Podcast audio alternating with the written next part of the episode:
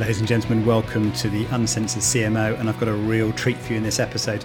I'm joined by none other than Dolvett Quince, who is trainer to the stars in Hollywood. He is the coach and mentor on The Biggest Loser, and also the author of a New York Times bestseller on fitness, as well, of course, as fitting in his own training and fitness business. Now, Dolvett is just one of those absolutely amazing individuals. Obviously, not only is he got, you know, if you've met him, wonderful, chiseled good looks and a winning smile, but actually, what attracted me to Dolvett was his mindset and how he's harnessed the power of mindset to become successful and to help other people become successful as well. You'll notice in this interview with Dolvett, he didn't have the uh, best of starts in life and he's had a, a, whole, a number of challenges along his way. And it's amazing to see how he's come through that and also how he's remained humble and very, very generous as well as he's become successful. This is a really powerful interview and uh, one that is just full of real nuggets and insights. And it doesn't matter if you work in advertising, marketing, you run your own business, it doesn't really matter what kind of job you do. What Dolvett brings is a real understanding of the human being and what motivates us and what we need to do to transform ourselves. As he would say, one rep at a time. So, listen, without further ado, let's get into it and uh, let's meet Dolvett Quince. Thank you so much for joining us. My pleasure. Thanks for having me. It's great to have you on. And, and, listen, if I may, can we start at the beginning? Because I've heard you talk a few times and I'm fascinated by your story. And uh, I'd love you to tell us a little bit about well, how you got to where you are today, but particularly a bit of insight into sort of your family background and how it all started for you in life and uh, maybe how that's shaped some of your thinking today, if that's okay. I've told this story a few times, but I think today's perspective is it's a gift and a curse. And I think there's so many people that can relate to that, meaning that it's something good, but also something bad. But it shapes you, informs you through experiences. And I'm adopted. I have two brothers and one sister who were adopted by a Jamaican couple in Connecticut, born in Stamford, raised in Bridgeport. And fortunately for us, we were separated for a short time, but fortunately for us, we were able to find two people that were foster care caregivers and had a series of children in their home. And they wanted to take the four of us in, which they did. I walked into a home with probably 15, 14, 15 kids. And every week, wow. kids, I remember crying every morning, saying to my sister, We're going to leave again. I'm going to be separated mm. from you. Through faith, we ended up staying with them for about six months after that six month period, maybe about eight months total, they came to us and said, Hey, we want to adopt the four of you, keep you together as a mm. family. They, they should have said, well, Here's a billion dollars because there was, there was nothing bigger at the moment than staying yeah. with my family and being going from living in the projects to living in a home in Connecticut. Unfortunately, though, they were very strict, overly strict, both physically and mentally. I remember my father telling me things like, You'll never amount to anything, you're not wow. going to be anybody. I remember being hit so hard, his handprint was on my face for a day at least. You get a whelp on your hand, that sort of a thing was there. Mm. Um, and I can tell you thousands of stories like that. But it's the good and the bad because where they fell short, we were fortunately in a community of people that were that were raising them as well as raising us. You can't do that to the kids. You should talk to them more. You should really lean into learning with them. And so, where they came from a very old school, spare the rod and spoil the child mentality, they were now in a more modernized, modern community where there's a better way to go about raising these four children. I remember early on speaking out and saying, This is wrong. You shouldn't do this to me. I remember getting hit for saying that of the four really? of us. My father called me the inquisitive one. Um, I'll never forget that word. But I think when I did that, it gave me strength. It gave me strength to fight my oppressor, to not believe the things that was being said to me, to overcome my doubts and my fears and the penetrating thoughts that were, I wouldn't be good enough, I'm not good enough. Those things can scar a young mind, especially when you're growing and learning and you're in an awkward stage in life. I found my strength by hugging my father, and I was deathly afraid of him, and hugging wow. my mom and empowering them to say, you know what? you don't, this isn't your fault. I love you anyway. Bye, I love you. And I would say things on purpose that I wasn't getting from them, but I did it for them and me. Maybe psychologically, subconsciously, I needed to hear it, but I know they needed to hear it too. This strengthened me to deal with adversity at a very young age. And so that's a bit of my story. Man, that's amazing. Uh, one thing that strikes me about you is just your level of positivity and optimism. And that's why I found your story so fascinating because you, have come through a lot of adversity. And do you, do you think that's part of the reason why that you're so positive? Eh, because you've had to fight through that and come out the other side? Or, yeah, well, or have you or have you seen what not to do and you're okay? I, have are you reacting to it, do you think, in some way? It's probably a combination of both, John, to be honest with you. There's a, there, there's, a, there's a parable that says a father, an alcoholic father, had two sons. And one son was an alcoholic and the other one was a multimillionaire. And someone asked the sons, Tell us about your story. How did you become an alcoholic? He said, Because my dad was an alcoholic. He asked the other son, How did you become a millionaire? Because my dad was an alcoholic. That's alcoholic. Yeah. Yeah. That's good. That's same, good. Same thing. So your parents teach you what to be or what not to be. Because of your behavior, I'm going to be just like you because of your behavior, I don't ever want to be like you. Yeah. My father taught me how to be a better dad. He didn't even realize he was doing it. right? That's so true. To communicate with my son, to connect with him, to relate to him, to just be there and be present. These are the things I never had. So I made sure I needed them.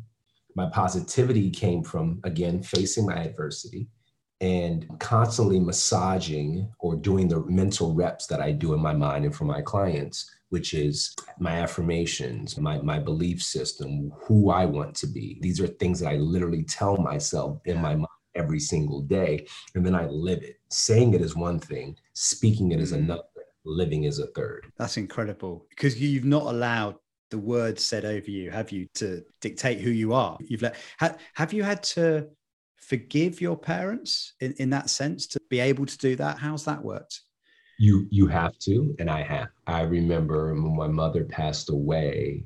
I went to her funeral. I remember when my father passed away. I didn't get. I I remember when my mother passed away. I hugged him. Yeah. And he kept his arms by his side. He didn't mm. want to hug back, but I still gave him that that childhood love. I didn't go to his funeral. My brothers and sisters did, but I didn't go there. But I did forgive him, and I think when you don't forgive, you hold on to the pain. Yeah. Not the other way around. Yeah. So I wanted to let this pain go. I had to believe and practice what I asked the entire child, my entire childhood, which was, I forgive you. I love yeah. you. It's okay. I know I had to do that. And then ultimately, when they passed, by the time they passed, I had already been there. I'd already been healed, so to speak. It wasn't like now that you're past, the healing begins. I was at a stage and age in life, and I was in my I was about 28 years old when they passed, which was just yesterday. Yes. but yeah, I, I, think that's what it is, and that's what it yeah. has to. Forgiveness. It, I, you're right, man. I, I feel like forgiveness is often so much more about us than it is the other person, isn't it? it? It releases us from all those feelings, the bitterness, the grudges, and, and can set you free in a quite profound way. Yeah, no, that's, that's amazing. Obviously, you've built an incredible career based around fitness and, and, and, health and so on. Where did that start? What inspired you to get fit, get in shape, and and and where? What's the beginning of that? I've always been athletic. I ran track for a little bit in high school. I studied martial arts for about 12 and a half years. I'm a third degree black belt in Taekwondo. Um, this is good to know. Yeah. He, he, may be smiling, but yeah, don't upset. For me, fitness found me, I always say, in the sense that I was just working at the YMCA in Atlanta, Georgia. And someone said to me at the Y, like, wow, you're great with people. You got a good physique. You should be a trainer. I got certified listening to their advice. And Listen, I, have always wanted to be Sean Connery. I always wanted to be 007. Every kid growing up my age and, and, and around that, or young, was like, look, he's the man, right? Uh, 007. And so my mind was always an entrepreneur. I loved yeah. art, cars, women, fashion, all those things. I'm a Renaissance guy. So when I was working at the Y, my goal was an entrepreneur. Little did I know that would be my path, helping people in the fitness space. So I got certified and the entrepreneur kicked in. okay, I got these elderly people here at the Y. I'm going to design something for them moms, teenagers. And so I, I started thinking broadly, and I was the most sought after person there. And that kind of opened up my my my need to help as well yeah. as make a business. That's so interesting. It combines those things, doesn't it? Yeah. I think when you when your business is your passion, it was the old phrase about it never feels like you do a day's work, does it? When you combine your business and your passion together. One thousand percent. It's it's a like that. And tell us what the, the, the business side has been like. Obviously, you you got your fitness uh, as a product as you as well. What's it been like to build a business out of it as well? What, what's oh, that been like for you? That's fun. It's a lot of fun for me because one thing I always believed in my journey in, in health and wellness is look, I came from a background where every trainer is an I. Don't train with her, train with me. Don't train with, I'm better. This is why. I never had that mentality. My business model was spread love to everyone, including other trainers. So when I opened yeah. up my first studio in Atlanta, I literally would have meetings training other trainers everything I knew about my training. And then I would have meetings training them about the business. And there, there were hundreds of them. So for me, I was, I, I couldn't close one valve. I'm not going to show anybody what I know. I'm not going to help other up and coming trainers, but I'm going to help all these people get in shape. That would mess me up. That would take me off tilt, so to speak. Instead, I'm like, I'm going to help you become better as well. It's going to help grow my business. So I watch my business go from 14 clients to 300 clients, from 300 clients to so on and so forth. It just grew and grew and grew and grew. And that led to The Biggest Loser on NBC, that led to commercials that led to television and endorsement deals, et cetera, et cetera, just because of the mindset, I think. There's something interesting in what you said there because you, most people's instinct would be, look, I've got something unique here. I'm going to protect it. I'm not going to give away my secrets. I'm not going to collaborate with other trainers. But you took almost the polar opposite of being generous and giving it away in one sense, which, which on the surface of it looks a bit crazy, but has obviously paid back because it's made you within the, obviously made you more famous as a result of that. Is that Some, something you think is a part of the secret? Sometimes crazy wins. Sometimes being a little nutty, a little different, a little obscure win. you can think of names like Tupac, Biggie, Tesla, yeah. just a little off, just a little off. And so, to your point, if you put it like that, yeah, it's nuts for me to give away my trade secrets and what grew. But at the same time, I did it for the people, and those mm-hmm. were part of the people. I've always been a big picture thinker. I hire detail oriented people to help think, keep things in line. I see this entire forest and this is how we're going to grow it. What are you doing over there with that seed? I'm planting another tree. Thank God you're here. You know what I mean? It's it's always been that sort of a thing. Selfishly, I didn't want to get up anymore at 5 a.m. I paid my dues for 10 plus years doing that. So if I had 15 trainers that were willing to get up at 5 a.m., I popped in the office at 8 because I had a manager in that studio and so on and so forth that ran it for me. Again, big picture thinking. Jeff Bezos doesn't want to pack in an Amazon box. He probably did that first, but now he doesn't have to. It's I think one, one, one of the one of the biggest challenges is scaling yourself up, isn't it? Is to say I can do this, but and in fact, this is something I'm still learning myself: is how on earth to do this. Other people go, "Oh, you know, you're great at that, but how do you scale yourself?" That's a really big challenge, I think, for a lot of people who individually are great, but how do you do it on a big scale? There's a ceiling in this business, right? Meaning the ceiling is this I am at my client's needs. If I have a 5 a.m. client, if I want that dollar, I'm gonna have to wake up at 5 a.m. If I have a 7 p.m. client and I'm done till 8 till 9, I have to work mm. for that client in that time. How do you scale yourself? You duplicate yourself. Simple. It's really that simple. It's okay. Are you willing to hold on to everything and allow everything to be in control and control you? Because, in a sense, that's a part of it. Or are you willing to let something go, delegate, and trust? Right? The moment you get to that place of trust and delegation, the combination of the woven two, you're hmm. golden. And uh, uh, weirdly, we're back to your generosity again, aren't we? Because the more you can give away what you know and how you've done to other people, it brings them up to be able to scale you in, in that sense, doesn't it? Yeah. What's the gentleman's name? William, the multi-billionaire older gentleman. He's good friends with my friend Sara Blakely. Gives away all of his money, like yeah. almost all of it. It's crazy to me. I'll think of his name. Warren Buffett. That's his name. Yeah. Yeah. Warren Buffett. I can't believe it. Probably one of the most famous guys in the world. I'm saying it like his name. John Evans down the street. No, Warren Buffett. We all know. He's a man. Yeah, yeah, yeah. He's a great Yeah. example. He is a great example. And of course, you also wrote a, a New York Times bestseller uh, Mm. as well, didn't you, on, on diet and fitness? So, I I- listen. I love the idea of this because I've tried a few diets myself, tried to get in shape. It's something I, you know, chat, and I love the concept of, of the cheat. So I, I have to confess, you've got me on the cheat here. But when you try, say, you try different, try different diets, different routines, and very, for me anyway, very often they, they just seem intimidating because you've got to live like a monk and you've got to avoid and, and you can't do anything. But what appealed, what really appealed to me about yours is that you actually build the cheating into the system.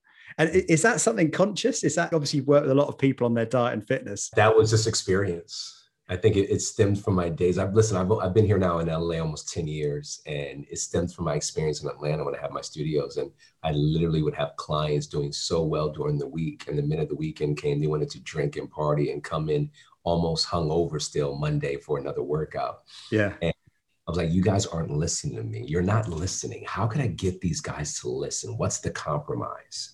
I know I will teach them to lean towards clean and then earn their cheats. I can't take out the cheats because Yeah. you're going to do them anyway.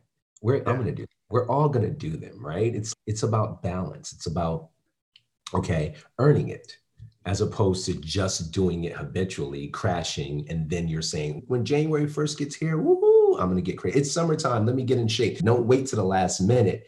Habitually, internally, put yourself on a. And by the way, this is science. I did the research, hired the proper doctors and uh, medical people as well as scientists to say how can i internally manipulate my body in order to sustain a certain look and or feel my best and this is the way It, may, it, just makes so much sense. I, I know my own experience. If I come off the routine, I, I mentally give up. I go, oh, I'm eating badly now. I might as well continue to eat badly. Or, oh, I've missed a week of training.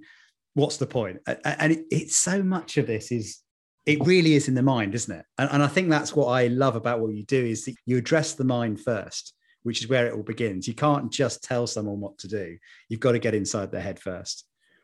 people aren't going to listen what to do i think it is much of an art form to tap into personalities as it is to change physique i believe that from a business i knew a long time ago if i could be a better listener than a talker i will always be successful or the people i work with will be successful. And i think that just that's from just life experiences and being present.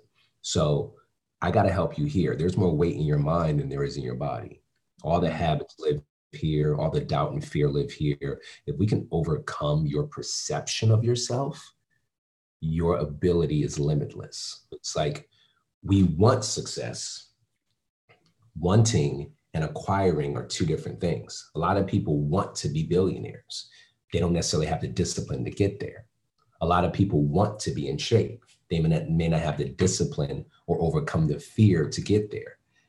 To coach someone to remove their fear, it's not easy, but it's possible Yeah. it's not it's it doesn't there's no longevity in that phrase but it's a daily habit so how you treat your day determines on how, what the outcome of your year That's so interesting. Can you, when you meet people, you talked about listening, which I think was so fascinating that you, you listen first and then coach second. Can you, say, if you take the, the biggest loser, for example, can you predict the people that are going to succeed and the people that won't based on initially meeting them and understanding them? Is a- it something you can, you can see the patterns playing out, the attitudes, the mindset? people telling themselves they're telling themselves when they look down in a way and they're not paying attention they're telling themselves when they complain about what that person is doing and what that person is doing. You're telling that you're easily distracted. You tell on yourself by your habits. Did you go for it? Did you work out today? Nah, but I'm gonna wait till seven and I'm gonna do something light. Right? I know who you are before you know who you are, or you admit who you are. yeah. Right? The person that shows up and says, I'm here for any lesson, I'm ready and they became ready before the cameras came on. They became ready before they got there. They're the ones that might be quiet, but then speak up when it's time to move. There's so many little puzzle pieces Mm. that I put together to say, she's the one. So I can really recognize that. I've, Yeah. I've recently got a coach actually for my for my cycling, Uh, and again, it, it's quite interesting. I realized I was making a lot of excuses, mm. whether it's injury or too busy and, and so on. It, it's and, and, they pick you apart. So there's, there's nowhere to hide. Devil, John, excuses are the devil. The excuses, they are. They really are because yeah. they, they, train us in, to be to live in a place of can't. Yeah. They train us to live in a place I can't do that. No, there's no way. And if we constantly we say what we become, and if we think about, damn, I, I, complain a lot. I make a lot of excuses. Yeah. If we start looking at it and hearing ourselves, because oftentimes when we speak, we don't hear what we're saying. Yeah. We're more looking for a reaction. Wait, I'm saying words to this person, but I'm looking for them. So I'm really not really paying attention to what I'm saying. But if we stop and pay attention, I can't do this. I can't. Oh my goodness. Oh, that's who you are. Yeah. That spills over to work and to family. It does. It does. No, you're so, and you start believing your own excuses, don't you? And you, you start excusing yourself, don't you? It's almost like you're giving yourself a pass when you shouldn't. 100%. So, so what talk, talk to me about your, if you can, your daily routine and how do you yourself stay fit when you're trying to run a business and you've got multiple demands on you? How do you work it out for yourself? I sneak in workouts with clients. We just obviously coming off a crazy year from pandemic. Everything I've done up to this point of my life has been, well, since opening up my studios and doing the book and doing the television show has been about capitalism and, and making money and earning and investing and doing all these other things, right? During the pandemic, I was like, wow, a lot of people have nothing to do. Let me just go ahead and lend my time on my social platform. So I started working people out. And then I'm working I'm working out myself while I'm working them out. So the COVID calories weren't coming on, which was great. So I still do that to this day. I took a group of those people who were for 96 days on Instagram and I put them on a Zoom. Ironically enough, it's about 15 of them, yeah. and they pay me uh, monthly to get them in shape. First the movement, then the message. So I just work them out for 30 minutes and I speak to them for 30 minutes. And these guys have become, and I give them the platform to talk. So it's almost like an open forum, so to speak. Yeah. That keeps me mentally in shape as well as physically in shape. And ironically enough, this past weekend, all 15 of them came here to Los Angeles and they met for the first time after 15 months. Oh, wow. That must be a moment. Oh, it was, it was oh. amazing, John. It was amazing. Oh, that's special, isn't it? How has the last year changed your business, given that obviously we've not been able to go to the gym, we've, we've been isolated at home, people's routines are different. I think it's made it better. I watched again, lending my time to something that I love. Obviously, you get more when you give more. I almost forgot that because yeah. before that, I didn't have clients. I hadn't had clients for maybe three or four years, truth be told. Because again, I was working with my partnerships and my investments and writing books and doing all this stuff. And I was doing all the other stuff that comes with the platform, if yeah. you will all the stuff I always wanted to do and still doing. But this past year, it became more concentrated on the individuals and the people who needed my help, the groups of folks. So I'm working out more. I'm working out clients more. I'm looking into potentially opening up a franchise of gyms. I'm in the world, so to speak. And I think stopping helps you see. Yes. Running past something you miss stuff. So that's yeah. what this did for me. Yeah, that's quite profound, actually. Right. So one of the gifts of the pandemic has been that you know we've been forced to stop, forced to think, and, and forced to change a lot of our assumptions about how we do business. And a tiny little one, I, I, know I started this podcast literally just before, literally just before COVID started. And my instant, my instant thought was, oh no, because I, I assume people were listening to the podcast on the commute to work. So my assumption in my head, my little my little excuse in my head was like, oh, they still listen when they're at home. And actually it's it, the listeners now four times what they were before COVID. But again, those little negative thoughts get into your head, don't they?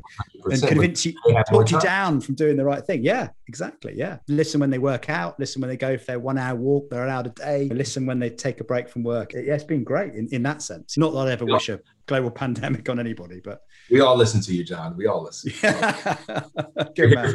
We're here. That's good to hear. Actually, we, we, we, should touch on another, I think, profound insight that I know you've talked about is keeping at it as well. And mm. I, I, was just telling you, weren't we, before we were chatting live, that apparently only 90% of all podcasts never make it past episode three, and 99 of all podcasts don't make it past episode 22. And this is episode 23. We've joined the 1% club, my friend. so there we go. Thank God, fantastic. That's my little, uh, yeah. No, it's great. It says you're onto something. And it is. It's great. It's got, we, we, we got to go for the 0.1% now. That's the next target. That's the, take him down. set those bars. Set those bars. Yeah, yeah. You know. But tell me about your goals. What, what are you setting now as your next goals, given everything you've already achieved? I'm making my way back on television. I'm finishing up a another. I'm doing keynotes and speeches where I'm wanted and or my voice is, is needed. I have a retreat company with my business partner who's based out of London by way of South Africa. We actually were going to open that up at the start of the pandemic. We, we, we, were geared up with many countries. It's called Tabula Rasa. That's going to be a, hopefully a focus of mine the next, I would say, nine to 12 months as the world opens up and everyone's yeah comfortable. So I'm holding on to that. And I think that's going to be a, a, great future project because it allows me to travel the world and also help people around the world. So not busy at all. No, I like I like the fact you've added traveling around the world as part of your business idea. This is great. Build, building your personal your personal ambitions into your business sounds brilliant, doesn't it? Healthy, great, man. I love you know, that. You're from England originally. Originally, yes, yes. I've travelled a bit actually. Uh, my my parent, we, yeah, weirdly, I grew up. My early years were in Papua New Guinea, Swaziland, bit of time in the Philippines, and then came back to the UK. Yeah, so I, I had a very exotic first few years. I've only been to England once. I've never been to London. Oh, we go, man. We got to do it. I'll come to LA, and you can come to London. We'll, we got to introduce you to the great British public. It's time. I've been. To, I've been to Newcastle. Have you? Oh, uh, go on then. My, tell me what took you there. One of my former clients, Tom, he was a, a restaurateur. He had about 12 restaurants in, in Atlanta. Yasmin might know this guy, Twist, Shout, all those other things that he owned. And he was one day, he was in the gym and he went to his car and then he walked back into the gym and said, Hey, do you have a passport? yeah, I have a passport. Oh, okay. And he left. Such a weird guy. he calls me and says, You're coming to England with me, David, and my two kids. Pack your suitcase. We're leaving in two days. I said, Done. We're on the plane there. David and I really excited. He leans back and says to us, You're never going to see more beautiful women anywhere in the world than you're going to see in Newcastle. Me and David were like this. we were celebrating life. I've never seen more gray people. it was the, I was like, no. There's not a lot of sunshine that goes on there, so it's uh, yeah, yeah. They, they, don't need much encouragement in Newcastle. That's for oh, sure. Yeah. God, I hope, I hope this doesn't reach anybody from Newcastle. I just realized. yes, I think my most popular listener base is up there. So listen, but we'll, listen, we'll, we'll get you back over. We'll we'll reintroduce you to the rest of the country as well oh man, that'd be brilliant. Um, one of the things I wanted to ask you about is I notice you, are very humble, but also you describe yourself as very humble but very hungry, which I thought was a fascinating thing. Very often, our perception of people when they become successful is they've got to be aggressive, they've got to be arrogant, sort of thing. But uh, and that really struck me actually about you is this constant humility coupled with with kind of hunger. So tell me a bit about that. What's what? Why is that important? Do you think? I think it has a lot to do with the way I was raised. I think it has a lot to do with I really feel I'm doing God's work when I help people out of a dark place. Mm. I can't live in that space and also have an arrogance that I'm better than everyone. It's an oxymoron. It's stupid. It's not cohesive. For me to operate at the level of which I've been given my God given talents, I have to also realize that nothing, I can't take anything for granted. I have to also realize that everything is a gift. This life, this house, everything is a gift. But if I own it and I say, look what I did, it mm. diminishes my ability to bring someone out of their hole. It, it loses its authenticity. So we're all people, no matter what our station in life. And I think the pandemic showed us all that. I wish I could remember the phrase that I learned over the weekend. It's a, it's not Yiddish, it's just a Jewish phrase that says we're all, we all at the same level. Our eyes are all at the same level. And I think that phrase and that experience is the human condition. So I, I want to live and stay there no matter my rise or fall or whatever, in order for me to do the work at the highest level possible. Yeah. Yeah. No, it makes sense. That's good. It's just, I think it's quite profound because so many of the people you hear from that have been successful uh, just come across as so arrogant and you hear stories of what their businesses are like and how toxic the environment is. And uh, it's so refreshing i think to to see someone walking with that humility. But it doesn't mean you haven't got the hunger and desire to to change things. And that, that's yeah i really I admire that. I struggle with it, John, to be honest with you, because I understand both sides. I don't know anyone super successful that everyone has something good to say about. Yeah. I think of people like Jeff Bezos. I think of people like Oprah, people like Michael Jordan, Tyler Perry, people that I've known and met and that get critiqued. Oh, she's a this and he's a that. Yeah. yeah. And I think it's a you can't be at the top without rubbing people the wrong way. Yeah. You can't. It's impossible, actually, because any type of success breeds envy. So I sympathize, I understand the other side as well as the side I'm on, which is I'm hungry. I'm gonna camel. I, yeah. I love growth. I love to travel. I love the finer things in life. I love all of that. But I'm also know I also know that I'm not just that. Yeah. Makes sense. So I think it so does make sense. Yeah. Just, your identity is not tied up in being that either, is no, it? So um, you're more, you're free of that in, in, in that sense.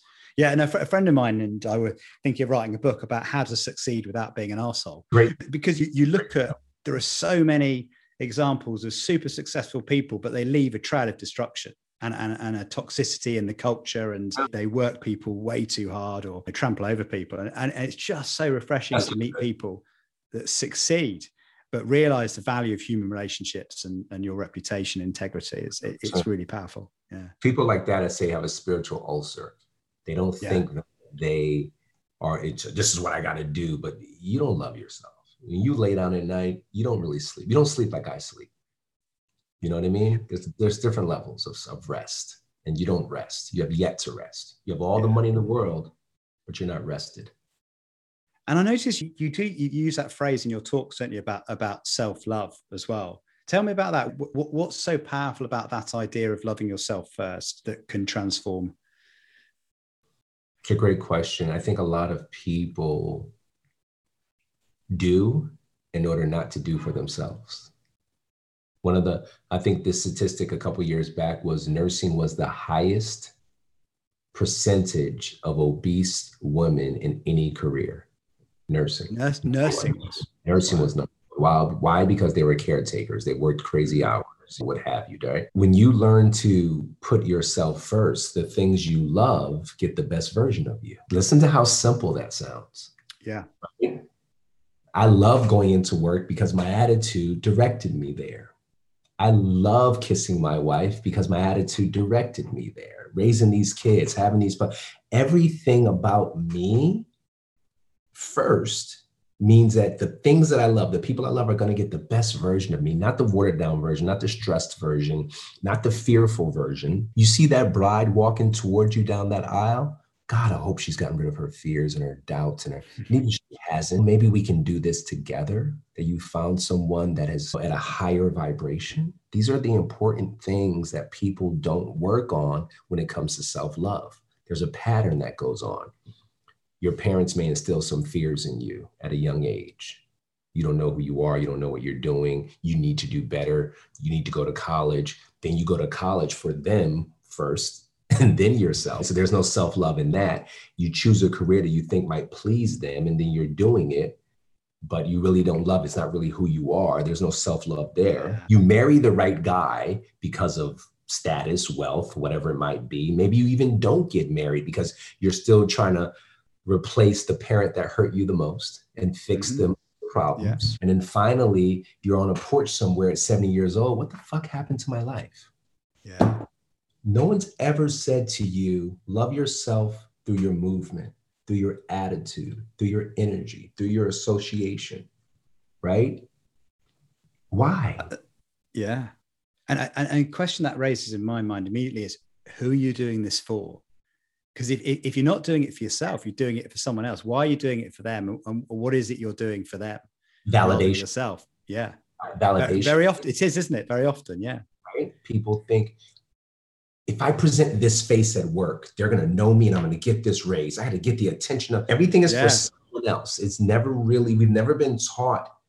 We've been taught to do things for eh, someone else, be it your professor, your teacher, your parent, your lover, your choice, whatever it might be. You're always doing something for someone else. And, and it's selfless to be selfish sometimes. Yes, yes, and that's the thing because it because even the the phrase self love sounds selfish, but it's not. If you, and that you almost have to get over that that concept of oh, am I allowed to? Am I allowed to put myself first? We, we are drawn to to the most selfish people in the world. We as a society are drawn to the most selfish people in the world. And what does that mm. mean?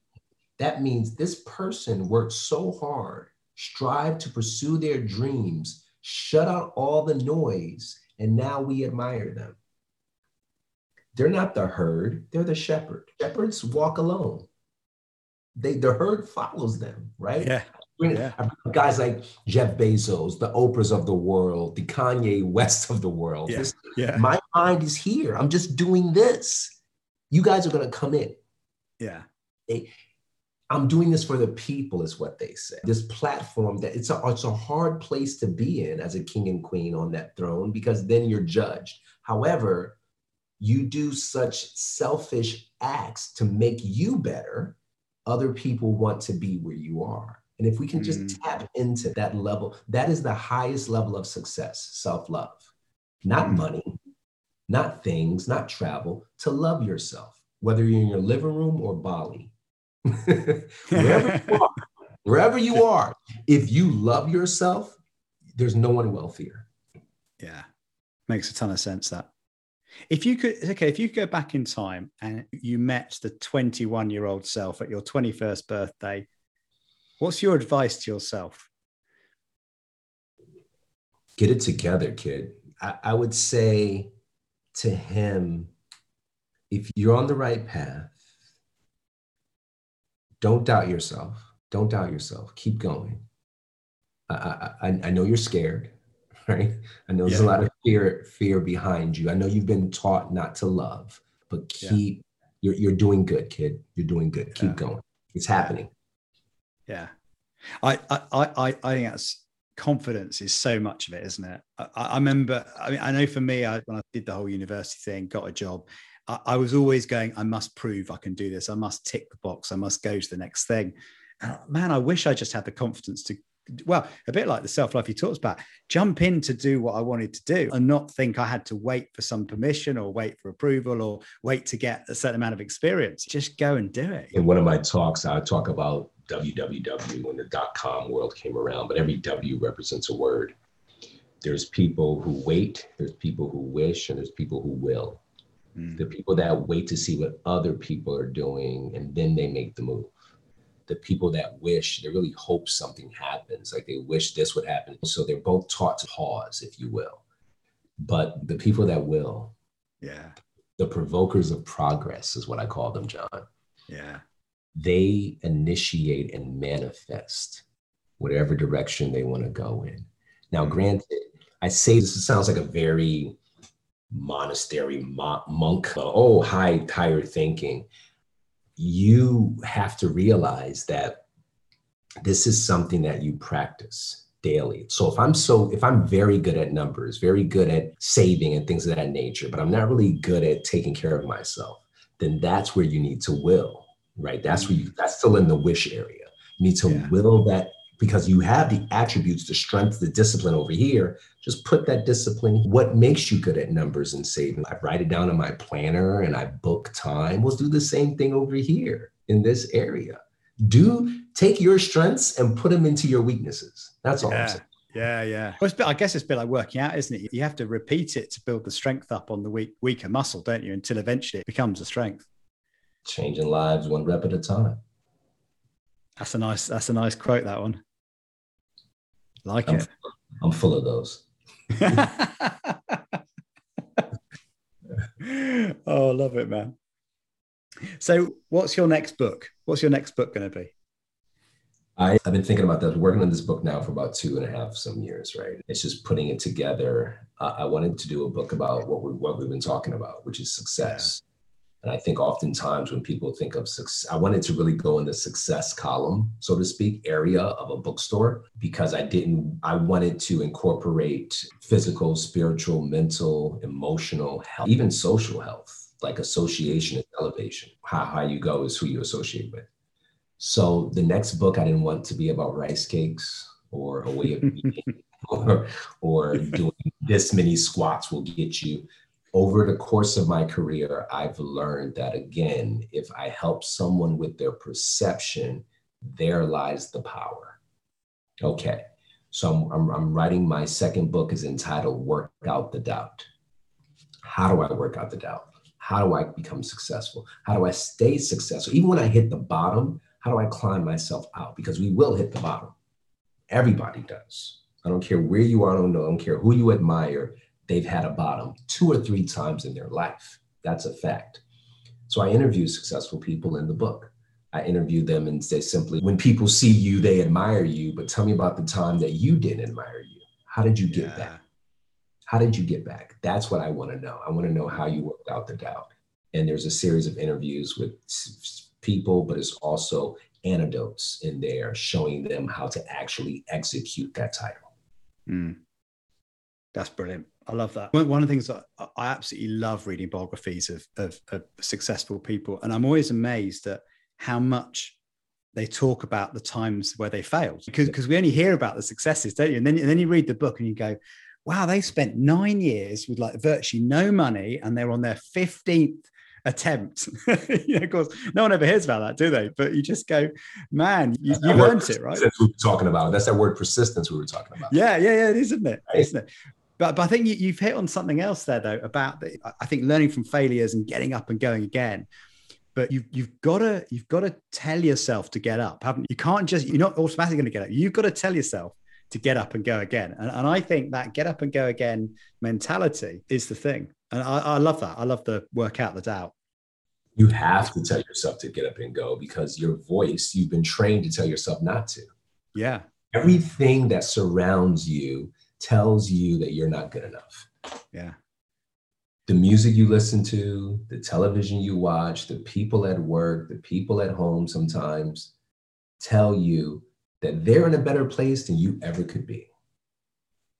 So you're surrounded by these vibrations and voices and energy that in a world that we live in, we're coming off of Black Lives Matter, the Palestinian Israeli fight. Mm. We're coming global hate mm. and has become so common in this world we're saying we it creates insecurities self-love teaches the security has to come from me what's that thing matheson said who are we to feel inadequate don't feel inadequate in other words change it actually praise the fact that you wake up and you have that energy. I talk about the 5G method that I came up with, which is five G's of ways of creating a fist and making an impact.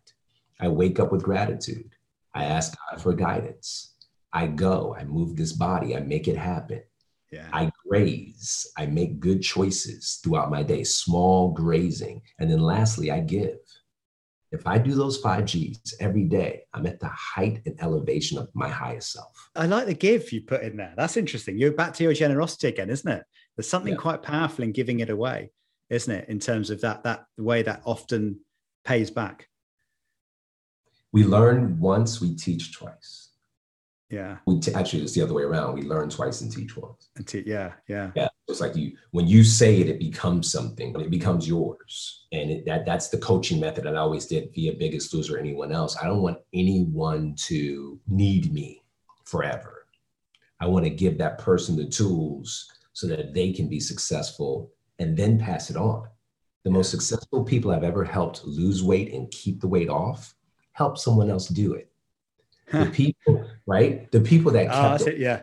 on, they literally kept it on or put more back on because they became self-absorbed in their doubts and fears.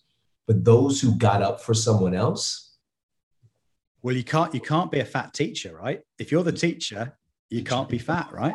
You can't be a fat teacher. You, by the way, something about giving away encouragement fuels your soul and keeps you encouraged. It, do, it does, yeah. You start to hear what you're saying. Therefore, you start to believe it. It's not just coming from Dolvett's voice. it's now coming from John's. It's now coming yeah. from you know, Yasmin. So it's this is mine, and I'm telling you, you got this. So you're talking to yourself. It's reciprocity as it well is. as to them. It is, and actually, when you start telling other people as well, and you see the reaction in them, it's quite surprising. I, I do lots of different things, but it, one of them is teaching people how to do uh, successful business pitching, for example. Sure. And I'm always something that I've spent 20 years doing comes second nature to me. But I'm always quite shocked when I'm in the room and I, and I just I, I start with the most simple thing, and everyone's going, "I'd never thought of that," and I'm sat there going, "You never thought of it?" But this is in my head. I'm like, of course you do that. I'm Like, what am I talking about? Like, well, if you don't know that, wait till I tell you the other 10 things you could be doing, you know, something. And right. it's just the energy I think that gives yeah. you as well when, when, you own something, and which is good. The other thing I was going to say to you actually as well, you, you talk about is Israel Palestine.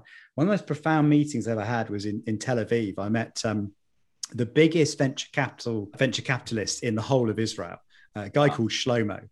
And yeah. it's the most mesmerized I think I've ever been listening to someone talk about their life. He must be in his 60s now.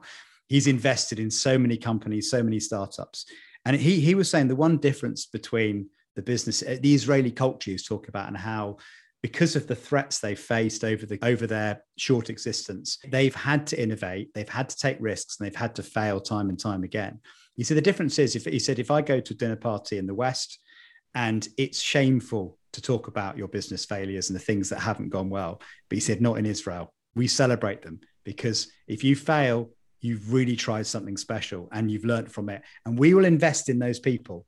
Because he said, if you walk in the room and say, I've never, my business has never failed, I'm Don't not investing. I won't touch it. And I was right. like, man, that is profound. But you're right, because I don't know what it's like in the US, but certainly in the UK, you're trained just to go in and go, here are all the things I'm great about. I've, I've succeeded everywhere but that's not real life and that's not authentic. But he turned that on his head and said, the man that comes in and talks of his failures is the man I invest in. You think that was right. I've, I've, been in Tel Aviv. I've been in Tel Aviv last year, obviously, but the year before I was there, and I love Tel Aviv and Jordan. That that trip was amazing, and then we did Greece afterwards. But my good friend Sara Blakely, who started Spanx, her grandparents gave her five thousand dollars, and wow, she's one of the very few women that are billionaires in our country she did an article that I still have somewhere to this day. And we've talked, we've spoken about this in length, her and I. And the article described a conversation her father would have with her and her brother when they came home from school. They would come home, all young kids jumping on dad over the day and he'd get their attention. Okay, tell me about your day. Da, da, da, da. No, no, no. Tell me what you failed at. Yeah. Tell me where you failed. Because if you failed at something, then you have the ability to work harder at it and become better. I want to know what you're not good at so you can become good. Yeah. And I thought that was a great way of putting it. So when you said that, it made me think of that. That's good. I love that. Listen, man, that is an awesome place to end. But let's just, I want to finally ask you this. How can people get hold of you? Where are you on social media? If people want to get in uh, touch, what should they do? I'm so lucky to have a unique name. So everything. Yeah, I'm going to say. is at that. So just look for me on Facebook, Instagram, sporadically on Twitter here and there. My website is dolvett.com. Just, yeah, look me up. Of course, of course the other question we've got to ask is how are we going to get you as the next Bond? Because uh, listen, man, I I'm ready. You've got the you've got the moves and you've got the smile, man. I'm ready. Knowing me, I'd probably be a villain or something like that. I think Idris, Idris Elba's up for that one. You you'll be the smiling assassin though, because no one right. would spot you. There, hang on a minute. There's, there's no way this guy is Mr. Doctor Evil. The smiling assassin. Yeah. love it. There you go, man. Oh, listen, thank you so much for your time. It's been a, it's been brilliant and uh, so profound. And I just want to thank you for being generous with your time and share, sharing your journey. Thank you. Thank you.